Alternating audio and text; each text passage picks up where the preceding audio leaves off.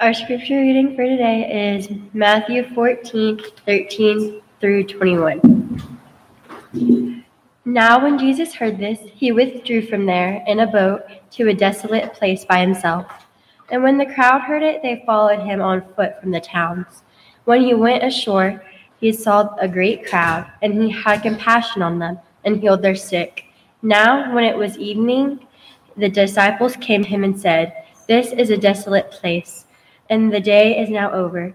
Send the crowd away to go into the villages and buy food for themselves. But Jesus said, They need not go away. You give them something to eat.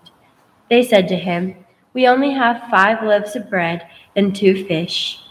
And he said, Bring them here to me. Then he ordered the crowd to sit down on the grass, and taking the five loaves and the two fish, he looked up to heaven and said a blessing.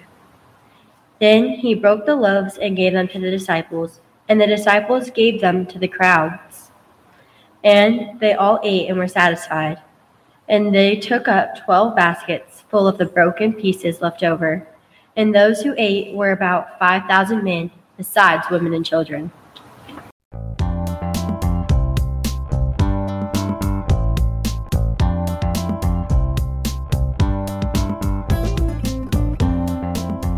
Thank you for downloading our podcast. Make sure you subscribe to get new ones every week. And don't forget to check out our website and social media.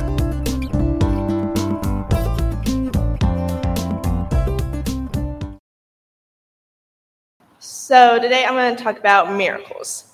So, they happen every day, even though we might never hear or see them, but they are for sure happening. Miracles happen when someone believes and trusts in Jesus. In the Bible, there are so many stories about Jesus performing miracles. For example, Jesus walking on water, making a blind man see, healing the 10 people with leprosy, bringing Lazarus back from the dead, and so many other stories. Although one that stands out to me is feeding of 5,000, which is what Avery read just a second ago. That day, Jesus had already helped people that were sick there Yet then he made a meal out of just a couple loaves of bread and fish that fed many, many people. This past week, during our mission week, we helped our food pantry on Tuesday by telling the people their choices of miscellaneous foods as well as carrying sacks out for them. Then on Wednesday, we served at Loving Care Ministries in Abilene, where we fed lunch to all the people that came in. We just helped for a couple of days. While for most people, it is their job every day or every other day to feed all these people. God miraculously feeds through willing hands of others. One lady at Loving Care Ministries just helped out on days she did not have work, but then God called her to quit her job and serve others every single day. Now she is the head of the cafeteria there, and she knows every single person by name that walks through those doors and makes sure they are all spoken to. She is a miracle that is doing work through Jesus. Miracles happen to people who have faith and trust in Jesus. Sometimes we need to put a little more faith in God than normal. Even if it's not a big, crazy, I'm not going to survive this type situation no matter the circumstance. God is always there to help you in whatever it is. Has anyone seen or read Heaven is for Real? Couple. Um, well, I'm not much of a reader at all, but this past month, this past month, I started reading it. Now, I know I've seen the movie a couple times, but I couldn't quite remember what had happened. For those of you who have not heard the Heaven is for Real story, it's about a three year old boy named Colton who had appendicitis. While he was in surgery after his appendix ruptured, he went to heaven and back. Later on, he starts to share his experience with his parents. He tells them what all had happened while he was gone and what he saw, and he knows exactly what his parents were doing while he was in surgery. It was very hard and unbelievable to his parents that he knew all this crazy stuff. Yet it had to be true. Eventually, his dad wrote a book about it. My point from this story is that yes, it might be absolutely unrealistic and really hard to believe, But God works in very different ways. To that boy's dad, being told his son was with God that little time was nothing short of astounding to him. It was a miracle. In another book that eventually got turned into a movie is Miracles from Heaven. It talks about a little girl who had a very rare and uncurable disorder, yet never gave up on life. She fell headfirst into a 30 foot hollow tree and not only didn't die, but was cured from her disease with no explanation at all.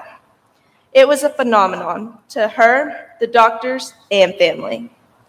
Now, I cheated a little bit and looked up the overall message from this book, and it was too good not to share. It simply said, Faith makes all things possible. The things that make up core, core foundations of our Christian beliefs are miracles within themselves. This includes the virgin birth, Jesus dying and rising again on the third day, Jesus living a sinless life, and life everlasting. These are just some of the things that we all learn throughout the Bible. We believe in them because it was God doing his work. No miracle can happen outside of God. As I'm up here reflecting on miracles that happen to people, there are some that involve setting things in motion. For example, the days of creation, or some might like to say miracles of creation. It is incredible that the heavens, earth, living things, sun, moon, and stars were all created, not just because, but for the purpose of life.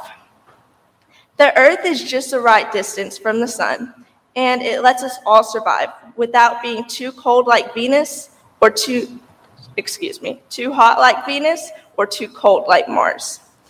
Being perfectly created is a miracle God made so that we could have the chance to survive in the universe.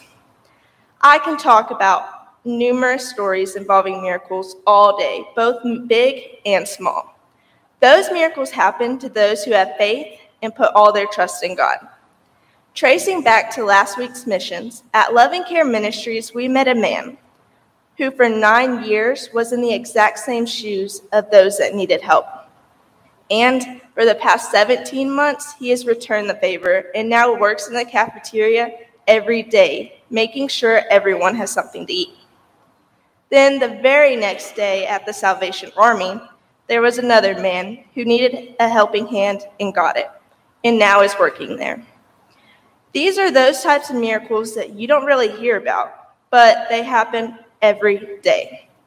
God makes them happen to those who are willing to let others be a part of their stories. In closing, always remember that when Jesus gives you, when you give Jesus whatever you have, either physically, mentally, and in your heart, no matter how big or how small, you will discover what all he can do in and through you. So, I invite you to consider an inventory of what God has given us while also developing a list of what we need. All of this has roots in the miracle of salvation life, and hearing what Jesus offers us.